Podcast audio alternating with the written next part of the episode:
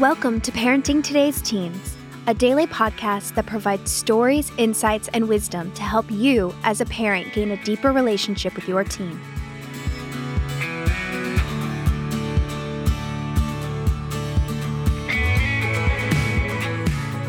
On today's episode, Mark Gregston and Wayne Shepherd dive into a topic that will challenge, encourage, and inspire you as you parent your teen. Let's listen in.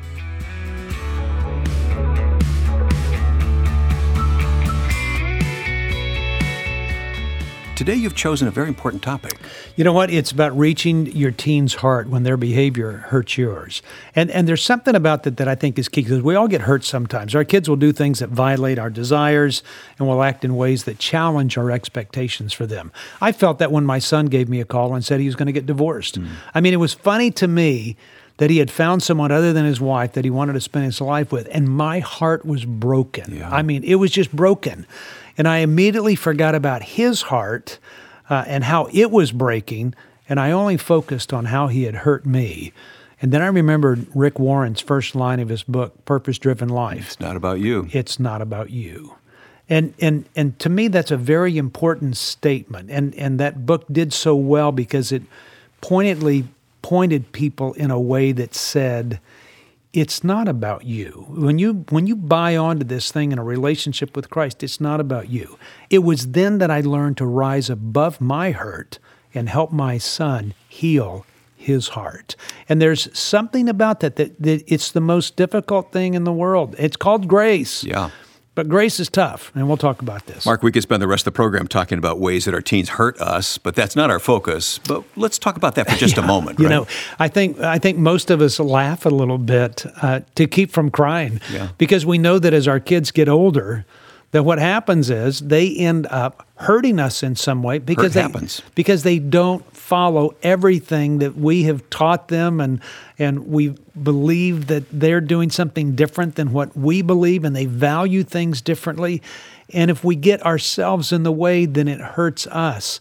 And part of this process of being a launching pad for a child is to give them the opportunity to develop their own life which means you're going to be hurt because they're not going to accept everything that we believe in.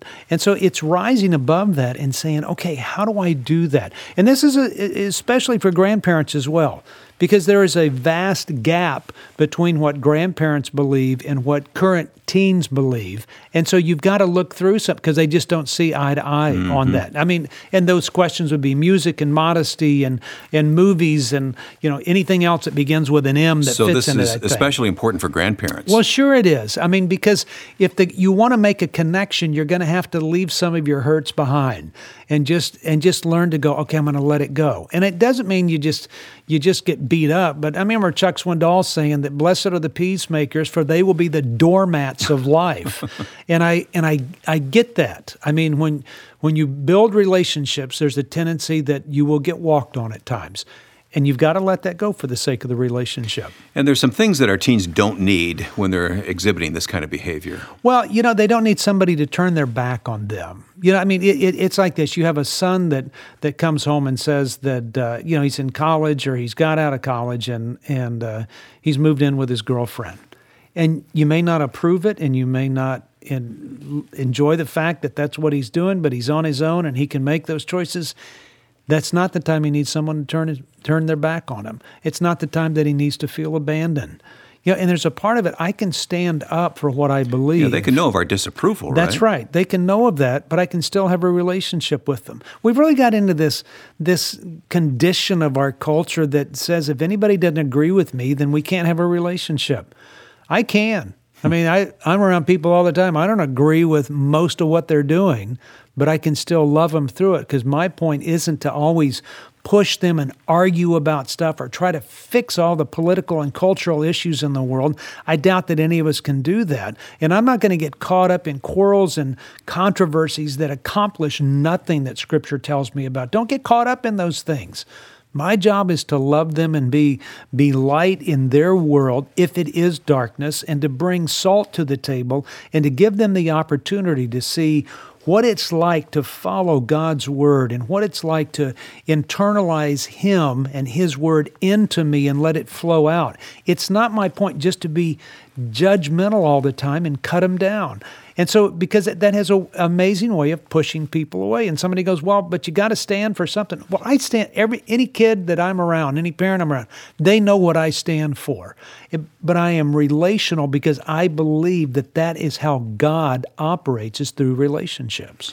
Yeah, this can be really tough, uh, and you've learned to deal with it. Uh, I think a lot of parents need to learn to deal with this. How how to stand for your principles uh, show disapproval, but at the same time build a relationship. You know, because you begin to realize, and I said it in other programs, that that that you love your child more than you hate their behavior. Oh yeah. That's how you get through it. And I mean, it's a matter of saying what they need is someone who fights for that which is worthwhile and and knows the difference in between battles and wars. I'll fight the wars, but I'm not going to fight the little battles. I'm going to let those things go. I'm not going to let a grandchild's dress or the size of her swimsuit ruin my relationship, nor am I going to ruin the relationship by telling her how she's wrong and what she's wearing. That's not my job as a grandparent. Hmm. That's her, her parents' role to do that. So I just kind of just go, okay, well, I'm going to leave it alone but I'm going to move toward them relationally. And hopefully she'll come to me and, and ask questions, which she's done, you know, in over a period of time. And you hope that is where you get to share your wisdom because the world's going to teach her some lessons as well. It's not just me. So they don't need us to turn our backs on them. What do they need from us? Well, they, they need somebody who, who fights for that which is worthwhile or someone who fights for the relationship even when there's hurt or difference of opinion. I'm not going to let a, a, child who, who, who says abortion is okay, I'm not going to let that concept get in the way of a relationship with them. Because I realize this if there's no relationship, I will never have influence in their life in any other way. Hmm. And so it's not that I neglect it, it's that I, that I focus on the relationship, that hopefully they'll come and, and we can have a discussion about what they believe and what I believe. I mean, it's, it, we really have created a culture in this world that that that everybody's fighting over everything. And I go, what's happening is we're losing a concept of relationship. That's why kids leave the church. That's why that's why people leave the church. Is they feel like the relationships aren't there because we always have to think all the same. And I go, no, we don't. Yeah. You know, when we build a relationship and don't compromise our, our principles, don't you think that maybe we're actually getting more respect than what they might appear to be giving us? Well, I, I do. It, it's because they see that, that it's not as big a deal as they think it is, because I can move beyond that. It's kind of like the music thing. You know, I, I realize this. I can I can tell a child, you're not listening to this music, but at some point they get to listen to any music they want. So I make it just something that I it's it's not one of those hills I'm going to die on. It's not one of those battles that I'm going to fight. I'm going to leave it alone. And then what I find is over time, they don't use it to show me that they have control of their life. They start changing their music because they have different tastes as they get older. So we get to enjoy that. I know that a lot of these kids are going to grow out of some of the stuff that they're doing. And so you just look beyond it at times because the relationship is the most important thing. How do you deepen the relationship after there's been a, a massive hurt? You know, I mean, you know, most of the time when, when teens mess up, they know their sin better than anyone else and don't need to be told off or shamed. Shamed. Right? That's know, the key word. They get it. it. Yeah. You know, it, it, it didn't do any good for me to tell my son, hey, what you're doing is wrong. You're breaking a covenant with God. You made it before me. I performed the marriage. You're violating this. You're violating that. You know, he was already lost. And that doesn't justify divorce and nor does it does it condone and say it's okay to break a covenant. I'm not saying that.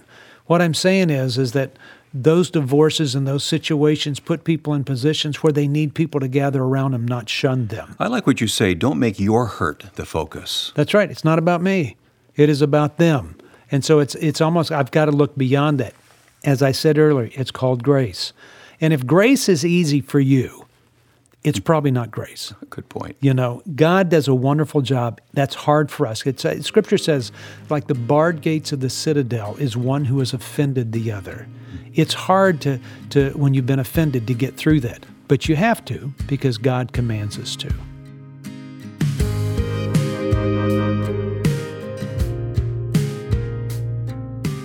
Hey, I want to tell you about an online course that I think can turn around the crisis that you're facing in your family with your teen.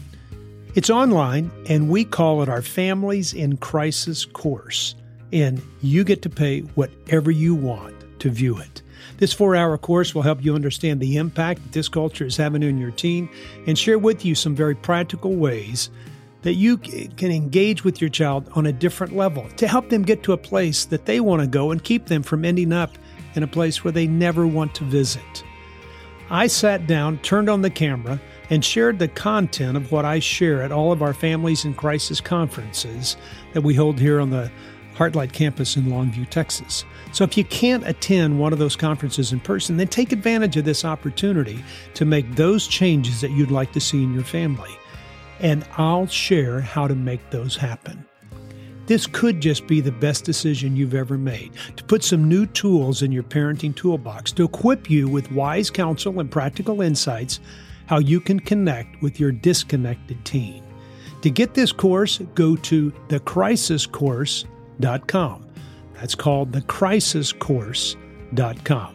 It'll change the way you parent, and it might just change the heart of the teen that is causing the crisis in your family.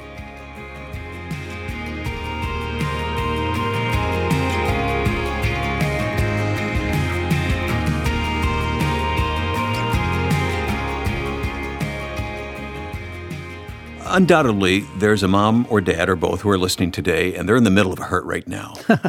yeah, yeah. Keep la- keep laughing. Try to laugh to keep from crying. Mm. I mean, there's a perspective there that you go, I know I'm going to get through this, but I don't feel it. You know, I, it's amazing to me. I know of God's faithfulness because of what He's done in my life, and I can say it that He'll do it in in in the future. But there's always that struggle: is well, yeah. where is He right now? Right, I mean, I'm here now. Yeah, and and it because He's he's helped in the past, and I know he will in the future. That that his promises ring true now. That he will now, and he will turn the corner of this. He has promised to work things out for the good. Even the hurt you go through now will one day stop, and he loves you and your teen more than you can ever fathom. That is that is so important to understand that your relationship with your teen is going to get better if you do things that move it in a positive way. I was doing an interview yesterday, and and I, I told this family, you've got to stop doing what you've been doing because it's not working and it's driving your child further away from you. Your child can't stand you and he can't stand you more each day because you're doing the same thing. And you've got to stop turn and, and say, okay, we're going to have to do some things different. And the most important thing is? You're not alone. You know, it's just it's just saying to, to parents, you're not alone. You're, you're not alone in this thing. You're, you're not out on an island by yourself. This is your family. This is this is the way for you to engage differently. And perhaps the way the, the most important thing, Wayne, is is that they get over their own hurt and start looking to the hurt of their child lots of parents and grandparents struggle through hurt with their teens. And I encourage you to find a group or a friend that you can share with and pray with and have the opportunity to get some encouragement from just one other person that says, hey, I'm here for you. We're going to get through this thing. And whether teens make good decisions or bad decisions, keep the relationship alive. Absolutely. And I mean, that is probably the most important thing.